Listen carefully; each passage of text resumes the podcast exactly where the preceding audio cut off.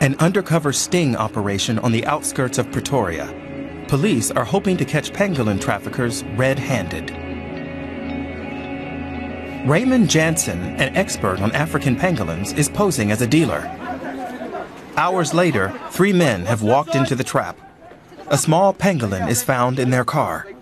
These creatures' scales are used in traditional Chinese medicine, and its meat is considered a delicacy, which is why the illegal trade in pangolins is booming. That was a hard one.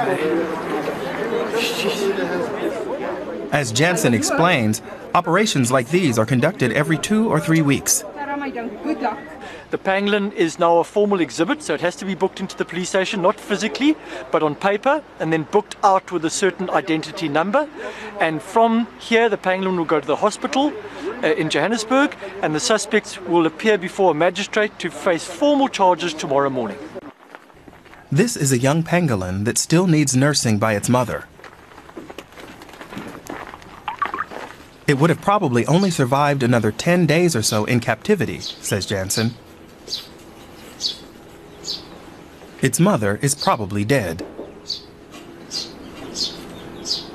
It's a little boy, 2.6 kilograms, and we let him just quickly walk around so we can have a quick look at the condition. If his tail drags on the floor, it's trouble.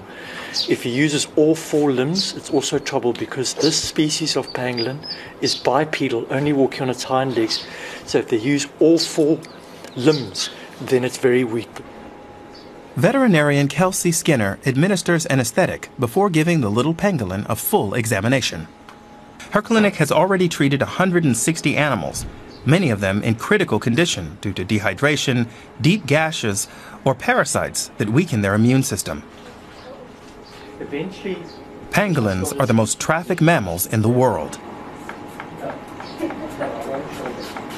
We've only really been monitoring pangolin trafficking globally for about 10 years. Um, but over the last four to five years, it's grown exponentially up to levels that are completely unsustainable for all eight species. And if traffic with these animals carries on for the next two decades, we may lose all eight species of this very unique order of mammal. An estimated 100,000 pangolins are captured each year by poachers. Fortunately, this little specimen has no injuries, but given its weight loss, it evidently spent a lot of time in captivity. It will be a challenge for the animal to get used to its new environment. But Kelsey Skinner is confident about its prospects, having previously helped other pangolins of a similar age. They really are so different, be it an adult, be it a youngster. Um, they just, some of them are very shy, some of them are a bit more robust and give you a bit of a hard time when you try work with them. Some of them are even comedians when they go out feeding. You know, they roll around and they roll in dung, in natural wild dung, and they just, some of them are very shy. Um, it's just incredible the, the difference in their personalities and how they come out when they feel comfortable around us. As part of her ongoing research on pangolins in Namibia, last year Kelsey Prediger founded a new and unprecedented conservation group dedicated to the animals.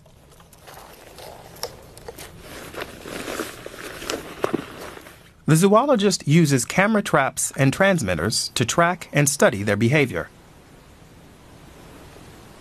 But they're solitary, primarily nocturnal animals. And they share their habitat with dangerous predators all of which makes them hard to research.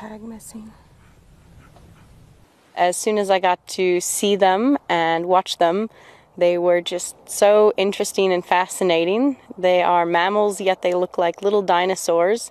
And a lot of these special behaviors, like a mother with a pup and things, have rarely been observed. So it feels very special to even get to watch them.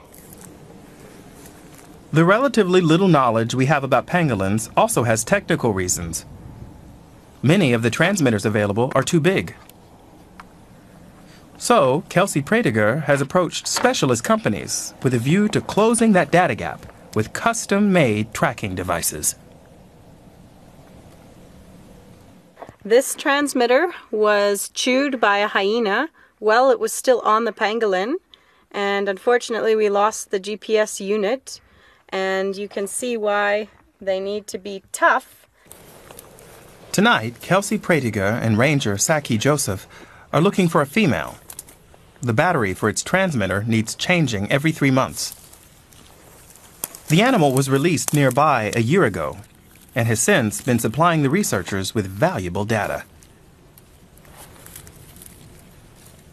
It enables them to track how much time the animal spent roaming the area until it settled.